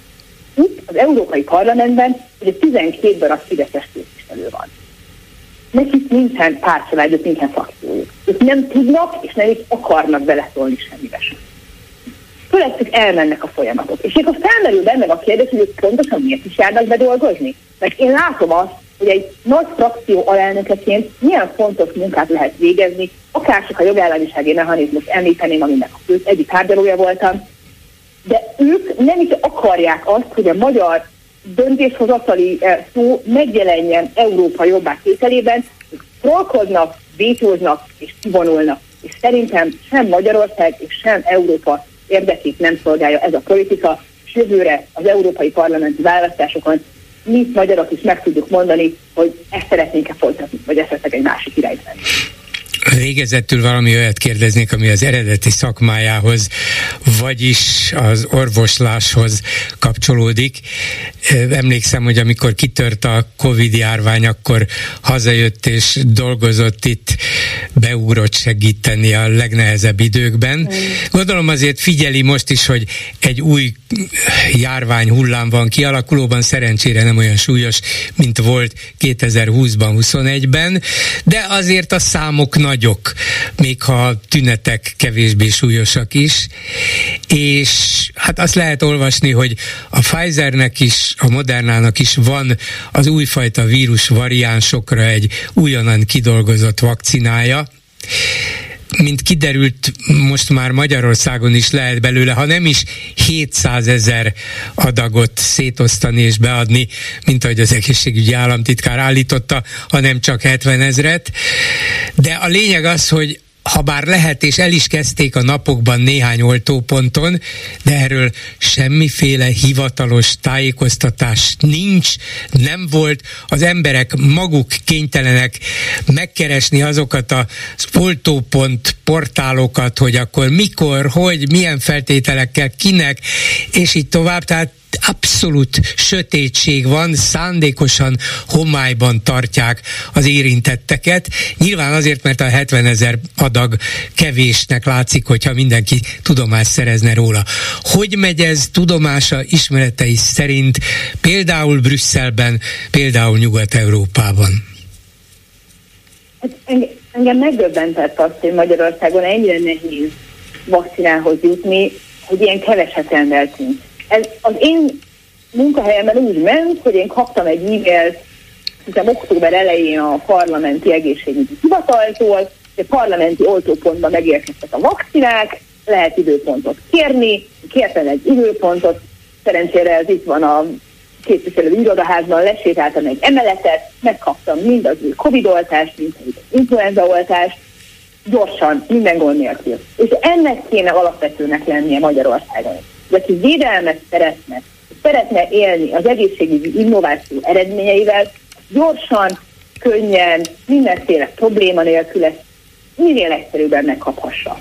Erre azért volnak jó gyakorlataink a múltból, és nagyon remélem, hogy a kormányzat felelősen fog eljárni itt, mert hát ez a fantasztikus dolog abban, hogy a 21. században élünk, hogy az innovációnak és a tudósoknak köszönhetően tudunk védekezni olyan betegségek ellen, amikkel szemben amúgy végtelenek lennénk, szóval én mindenkit bátorítanék, hogy keresse fel a házi orvosát, érdeklődjél az oltás iránt, oltassuk be magunkat, én is megtettem, semmi bajom nem lesz tőle, Szóval ez, ez a felelős lépés, mint egyénként, és mint pedig a kormányzat. Hát igen, az egyén már, amely, már az az egyén, aki, aki úgy érzi, hogy eh, érintett és veszélyben lehet, az megpróbál valamit tenni, de hogy a kormány nem jár el felelősen, hanem bűnösen hallgat, az biztos. Igen. És meg kell rendeljük azokat a vakcinákat, amiket hát ez az. szerintem minden gond nélkül el tudnánk érni. Hát um, ez, ez egy nagyon-nagyon felelős. Talán kivéve a Pfizernél, amelyiknek elfelejtettünk fizetni, és ezért perben állunk vele. De a Modernától ettől még vásárolhatunk. Lehet, hogy előre kell fizetni, de venni lehet. Hát vagy lehet, hogy ki lehetne fizetni a gyógyszereket, amiket megvettünk, lehet, hogy nem most kéne, nem tudom, retteret venni meg Vodafone, hanem fizessük ki az adósságainkat, emeljük meg a tanárok fizetését, és költsünk arra, ami az embereket valóban érdekli. Ez is egy opció lehet az adóforintok elköltésében. Hát akkor ezt ketten elintéztük, sajnos kevesek vagyunk hozzá. Köszönöm szépen Cseh Katalinnak, minden jót, viszont hallásra. Köszönöm, viszont hallásra. Háló, jó estét kívánok. Jó estét kívánok. Parancsoljon. Azért telefonálok, mert találtam az interneten uh, híradást arról, no. hogy lehet időpontot foglalni a COVID elleni oltásra. Az egyik, amire felfigyeltem, az a Semmelweis Egyetemen kirakott hír, amit pillanat rögtön nézem, december 15-én pénteken tettek volna ki. Legalábbis ez szerepel a, a cikkük tetején. Igen, biztos, akkor nyilván így van. Igen, a másik pedig a Budapest környéke.hu hely, ahol Arról, arra kerestem rá, hogy Budapesten vannak-e oltópontok a Szemövez Egyetem pontokon kívül. December 12-én írt a BTK, kedden 8 óra 33-kor, azt írták, hogy újra lehet időpontot foglalni COVID elleni oltásra. Budapesten és környékén emelkedett a szennyvízben a koronavírus koncentrációja Na most azt nem írják, hogy mivel oltanak, de újra lehet időpontot foglalni. És egyelőre három időpont nyílt Budapesten, és az EST-ben is lehet időpontot foglalni. Uh-huh. Er, erre az utóbbira... Hogy érdemes megmondani magának, meg a hallgatóknak, hogy ki hol lakik, esetleg nem csak a számladászra érdemes elmenni. Igen, hát amit így meg lehetett tudni, de ezek nem hivatalos közlések, ezeket nem a Nemzeti Népegészségügyi Abszolút Központ. Nem. Eh, tehát Abszolút ez nem. az, hogy úgy Talán kell rá vadászni. Igen. Talán nem is véletlen. Biz, hát egész biztos nem véletlen. Minden esetre azért gondolom, hogy érdemes erről beszélni, mert bennünket a, a Szent Imre Kórházban oltottak be valamikor novemberben, még a, még a régi másfél éves oltóanyaggal, de csak egy héten egyszer, egy, azaz egy órán keresztül van oltás. Tehát Igen. érdemes ennek utána nézni, utána kérdezni, hogy hol, mikor, ez a 70 ezer oltóanyag, pláne ha az az egész országra szét lenne osztva, akkor percek alatt elfogy. Hát valószínűleg ezért tartják titokban, és, és csak azok tudnak róla, akik nagyon akarják, és megpróbálnak minden módon információhoz jutni.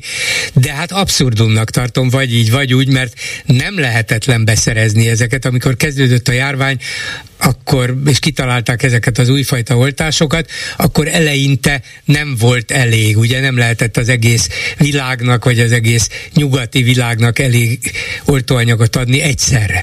De most van, most lehet vásárolni.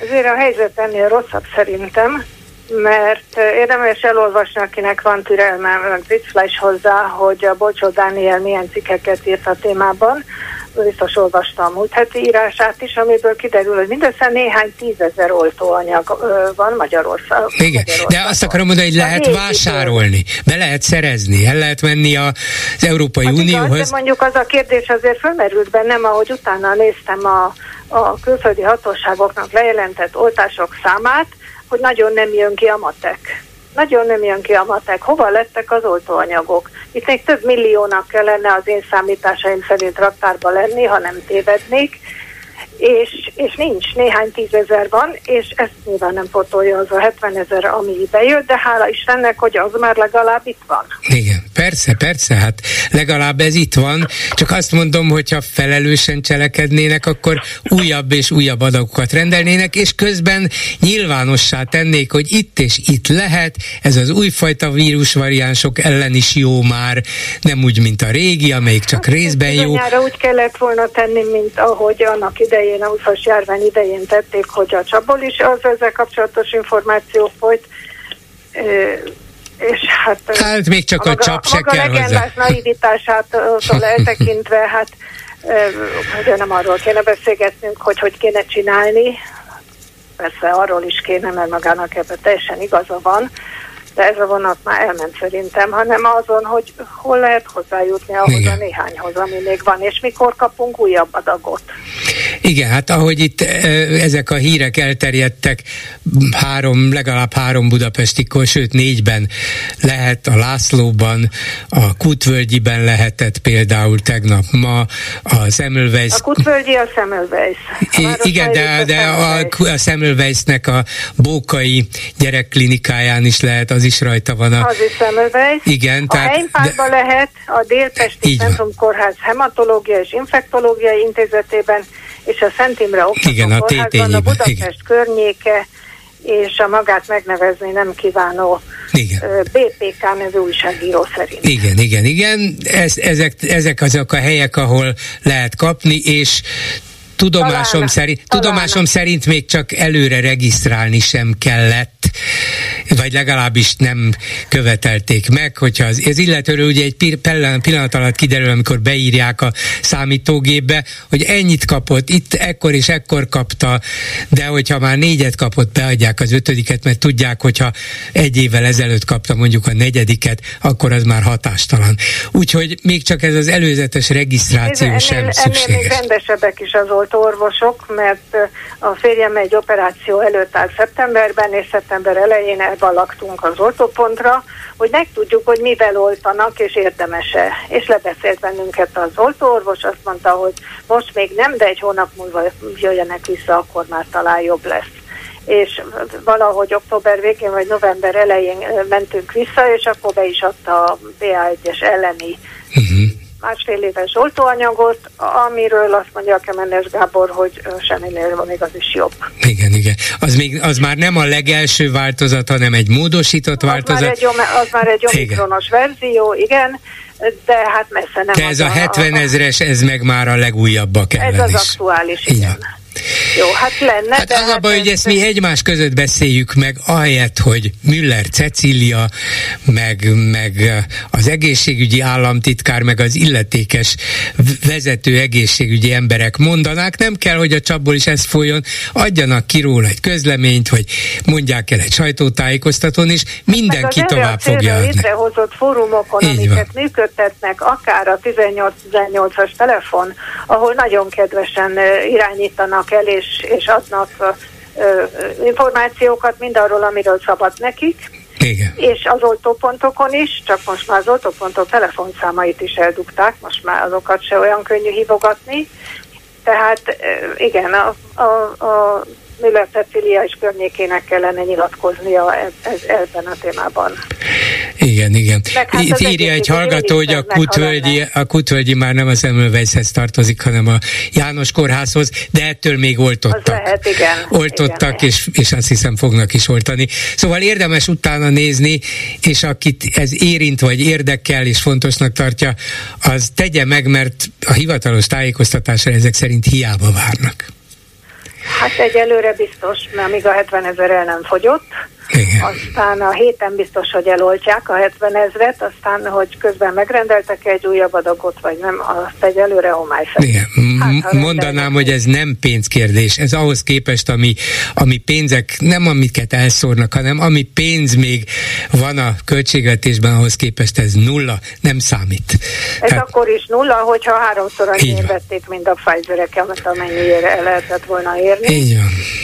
De hát igen, igen. Hát Köszönöm szépen, és bízunk benne, hogy az a másik oltás is hatásos lesz, úgyhogy Reménykedjük. köszönöm szépen, viszont hallásra. Köszönöm, viszont hallásra. Háló, jó estét kívánok! Háló, jó estét kívánok, tiszteltem Bolgár úr. Tisztelt szerkesztő úr, azt szeretném felvetni itt az oltásokkal kapcsolatban, hogy a emberek bizalmat talán jobban lehetne fokozni, így az oltásokkal kapcsolatban, hogyha komolyabb tájékoztatáshoz is hozzáférnének az emberek, mert ugye van egy fontos dolog, bármilyen gyógyszer egyébbel kapcsolatban, hogy itt, itt vannak az oltások esete, hogy igazából véve a oltásoknak a, a hatását illetően nincs igazi tájékoztatás, és e, igazából felelősségvállalás sincs, mert se a oltást előállító, oltóanyagot előállító e, gyógyszergyárak, se a magyar állam, se az egészségügy, maga az orvos is, senki nem vállal felelősséget, hogy esetlegesen a oltást követően egyáltalán milyen hatása lesz, lesz-e rossz hatása, bármi, és így ugye ennek következtében az emberek eh, el tudnak bizonytalanodni.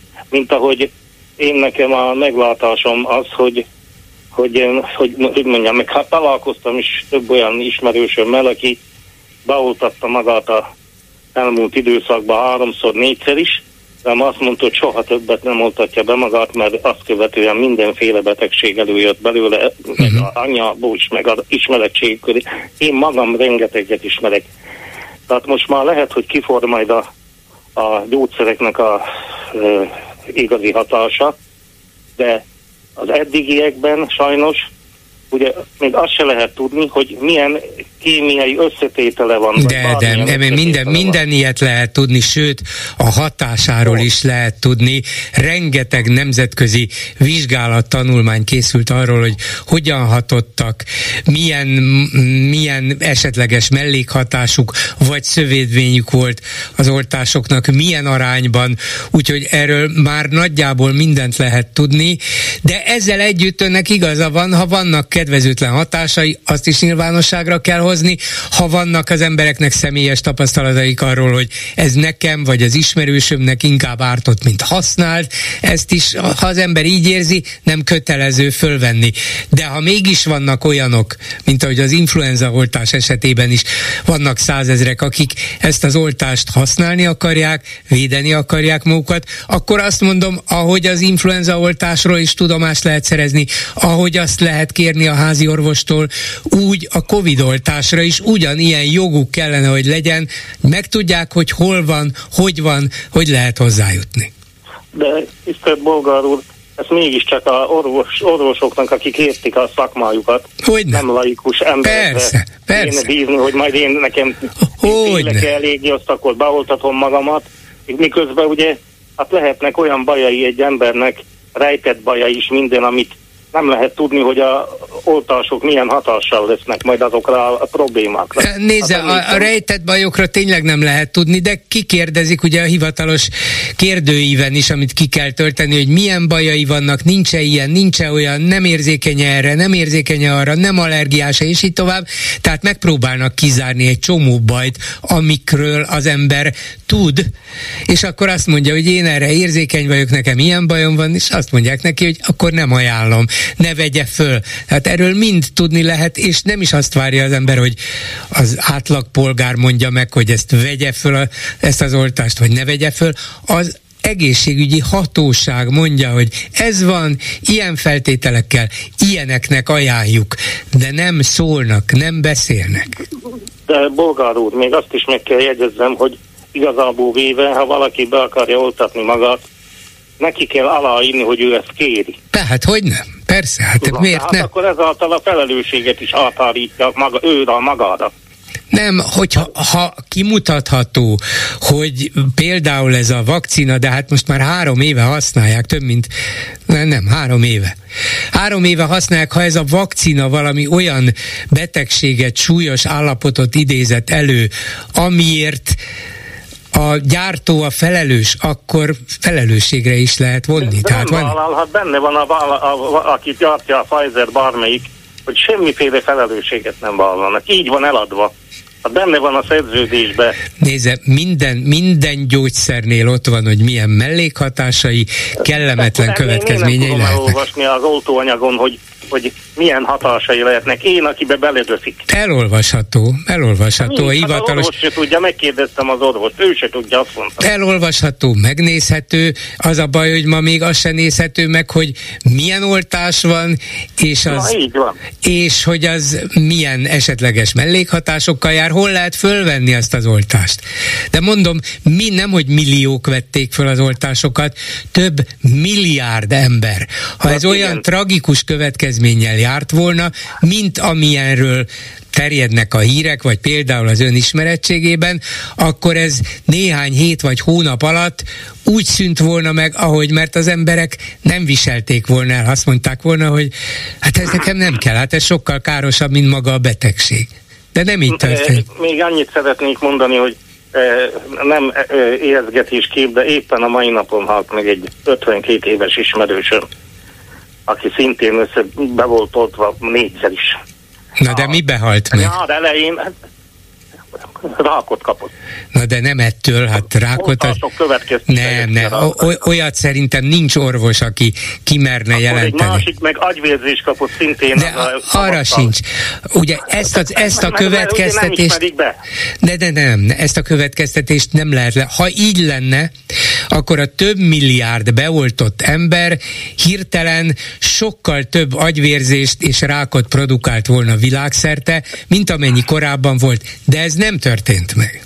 Kedves uh, bolgár úr, uh, engedje még meg azt, hogy hagyd mondjam, hogy uh, ugye Magyarországon is hozzávetőleg 20 ezer uh, többlet halálozás volt az elmúlt időben. Amikor még nem adták az oltásokat, akkor is már elindult a Covid, de akkor alig haltak meg emberek, azok, akik kimondott Covid-ba haltak. Mikor elkezdődött az oltás, utána jött elő, hogy haltak meg ebbe, abba, azt persze letagadják. Mondok önnek egy konkrét példát. Elhiszi nekem, hogy egy, eh, hogy hívják be, ahol elégetik a halottakat. Krematórium. Krematóriumban. Van ismerősöm. Mondhatom azt, hogy főnök. Azt mondta nekem, ma nem most még a nyáron, nyár elején. Azt mondta, hogy a 100 halottból 97-98 mind oltott. Na de, tudja, na de ezt a krematóriumban nem ellenőrzik. A nem ne... ellenőrzik, de, de hogy nem. Hát, hát hogy? oda halott szállító, hát azok a kórházból hozzák ki a beteget, De, de a krematóriumnak nem adnak egy olyat, hogy most ez oltott volt, vagy nem, nem oltott? Nem, nem, nem. Ez így, ez így egymás közt való beszédben, ja, ismerik hát... egymást. Ma ki tudja, mióta halott a temetkezési vállalatossal, és mondom, nekem mondta egyik üzletközpontban, összefutottam vele, beszélgettünk, még ő hozta föl. Most ezek azok, amiket ugye tisztázni kellene az emberek körébe. Hogy igaz-e, nem igaz-e, én nem állítom, hogy igaz, mert nem tudom. Hát Na, hát ez, ez a lényeg. Nem tudjuk, de ha, nem ha ez tömeges halált okozott volna világszerte, mondom az egész világon, akkor a világ abba hagyta volna az oltások felhasználását. de nem okozott, ellenben megállította a járványt. Bolgár úr, Bécsbe is micsoda tüntetés volt most nem régen is. Hát az, az, hogy vannak olyanok, kíséri, akik minden oltást elleneztek, elleneztek és elleneznek mindenfajta oltást, mindent. A Annyi kanyaró ellen is. Nincs sehol sem, mint Magyarországon a gyerekek körébe se. Hogy mi, mi nincs? Nem kötelező. De Magyarországon nyugaton nem kötelező. Sem, Már micsoda? A gyermekeknek való kiskorba adott oltatok. De, de sok... A, a, szülő, a szülőn múlik, hogy beadatja. Igen, sok, hely, sok helyen kötelező, van, ahol nem kötelező, de Magyarország például ezért sokkal jobban is áll ilyen betegségek terjedésének megakadályozásában, mint más országok. Én, én megmondom önnek úgy, ahogy van, hogy tisztázni kell bizonyos dolgokat, mert ha egy algopirin tablettal adnak egy fél méteres papírt, ami minden benne van, hogy mi, milyen mellékhatás, hogy mit van, még a kémiai összetétele is ott van vegyjelekkel, minden, ak- akkor hogy lehet az, hogy az orvos azt mondja, hogy fogalmas Hát azt nem tudom, mert nem nézte meg, vagy már sokadik ember kérdezte meg. Ez az orvos ma nem is adja be az oltóanyagokat. De hogy ne adná be? Nem adja be. Hát, azt mondtam, hogy ne, ma nem tudom adja be, mert tulajdonképpen eh, amikor beadtam, és rengetegen interneten bírálták őt, és ő is kiállt először az oltások, mert ma nem mer kiállni, ma több mint egy fél éve. És azt mondta, hogy ő ma nem old be senkit. Értem. Hát most már nem is nagyon volt mivel, és az a baj, hogy most sincs mivel, és most házi orvosok nem is oltatnak, mert nem kapnak ilyen oltóanyagot. Szóval annyit tudok mondani, hogy oltás szkeptikusok, oltás ellenesek mindig is voltak és vannak. Hát még egy Én ilyen nagy járványnál. kell lenni, kedves bolgár úr. Hogy minek kell? kell lenni, Hát az, ol, az oltások hívei él, életpártiak. Azt mondják, hogy védjük meg az életünket ez ellen a pusztító és életet veszélyeztető járványal szemben. Graf, grafénoxidot, meg mindenféle francot találtak azok, akik megvizsgáltak a, a oltóanyagoknak az összetételét. Hát ön is olvassa, nézi az internetet. Az interneten rengeteg őrültség és tudom, hamis információ tudom, de, de nem őrültek, hanem komoly professzorok, Hát, hogy a, a, a komoly... A tesztet, azt mondta, hogy az a teszt nem is alkalmas arra, hogy kimutassa a Covid-ot. Nem aki, tudom. aki ennek a feltalálója, hát ki, ki illetékesebb jobban őtőle? Az, hogy ki ennek a feltalálója, szerintem nincs is azonosítva. De, so, azonosítva sokféle van, cég, sokféle. De nem a, nem a cég találta ki, hanem azt ezt a, ezt a PCR módszert. Igen. Aki kitalálta, azt, eh, azt mondta, hogy arra nem alkalmas. Sőt, mi több, Igen. még azt is kijelentették, hogy aki beoltatta magát, Nézze, ez a, az, ez az a ilyen... nem alkalmas arra, hogy megakadályozza azt, hogy terjessze másra a Covid-ot. Értem, jaj, jaj, jaj. amikor Igen. volt a Covid-ból... Az, arra nem alkalmas. Arra nem alkalmas, hogy ezt meg... Azt mondták, még szittak azokat, akik nem oltottak be magat, magukat, mert azokat majd letiltják a boltokból, meg innen-onnan, mert... Eleinte nem tudták, hogy erre nem alkalmas, ez igaz. De az ilyen mindenhol terjedő hamis információknak ne dőljön be. Ezer és ezer tudományos tanulmány készült arról, hogy ezek a oltóanyagok hatásosak, de önnek nem kötelező fölvennie. Önön múlik, csak legalább lehessen tudni, hogy hol adják, miért adnak, hogy lehet hozzájutni. Aztán ön eldönti, hogy akar akarja vagy sem. Ez a dolog lényege.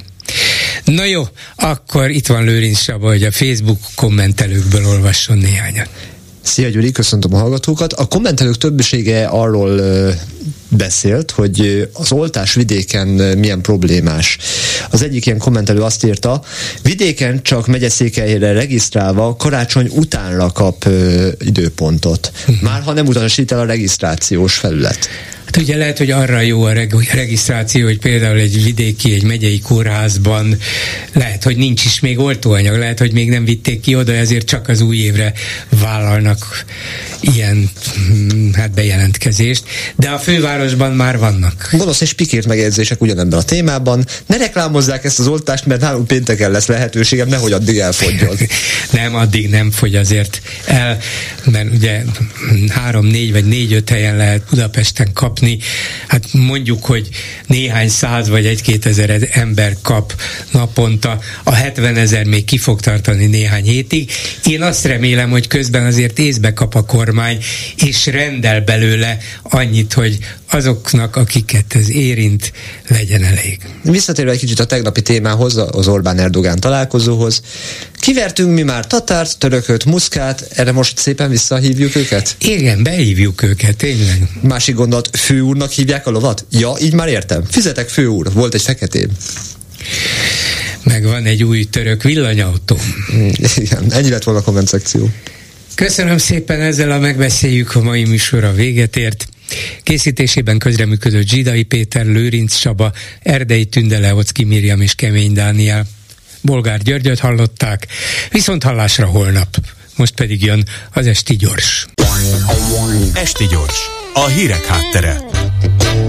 Ideje van visszatekinteni az évre. Mi volt a legdurvább? Szerintem az a pusztítás, amit az infláció hagyott maga után. Helyesbitek, amit eddig pusztított, mert még papíron sincs vége. A rendszerváltást követő évek óta nem volt ennyire vad pénzromlás Magyarországon. Senki nem úszhatta meg, akinek volt megtakarítása, az sirathat több évnyi gyarapodást, akinek nem volt, az megnézhetett maga elé a boltban, az árakat már nem volt miért. Elkerülhető lett volna? Nem, ezt nem lehetett megúszni, már a Covid előtt elindultak felfelé az árak, de még csak csöndesen. Aztán a világszerte beindult pénzosztás, amivel a járvány miatti lezárások okozta gazdasági sokkot próbálták kezelni, kiengedve a szellemet a palackból. Mindezt nálunk tovább pörgette, hogy a jegybank és a kormány akkor is fűtötte a magyar gazdaságot, amikor nem kellett volna segítség. Egy ponton Orbán Viktor bevezette a részleges tervgazdaságot szabályozott árakkal. Ez úgy működött, mint a tankönyvekben. Először áruhiányt okozott, emlékszünk még a benzinvadászatra, aztán tartósította a magas árakat, sokkal lassabban tudott levonulni az inflációs ár idén, mint bárhol Európában, ráadásul jóval magasabb szintről. Orbán kiadta a jelszót, 10% alá kell vinni évvégére az inflációt. Azt is parancsba adhatta volna, hogy holnap jöjjön fel a nap, micsoda siker lett volna az is. A piac ugyanis korrigálta magát, követtük a trendet, ezt csak elcseszni lehet állami okosságokkal. De a baj már megtörtént, belátható időn belül nem térnek vissza a boldog idők, az egykori árak, legfeljebb lassabb lesz a tempó. Arról már nem is beszélve, hogy ez is csak úgy sikerül, hogy véleményes a KSH módszertana. Kárpát Iván vagyok, ez az Esti Gyors, a hírek után kezdünk. Esti Gyors, a hírek háttere.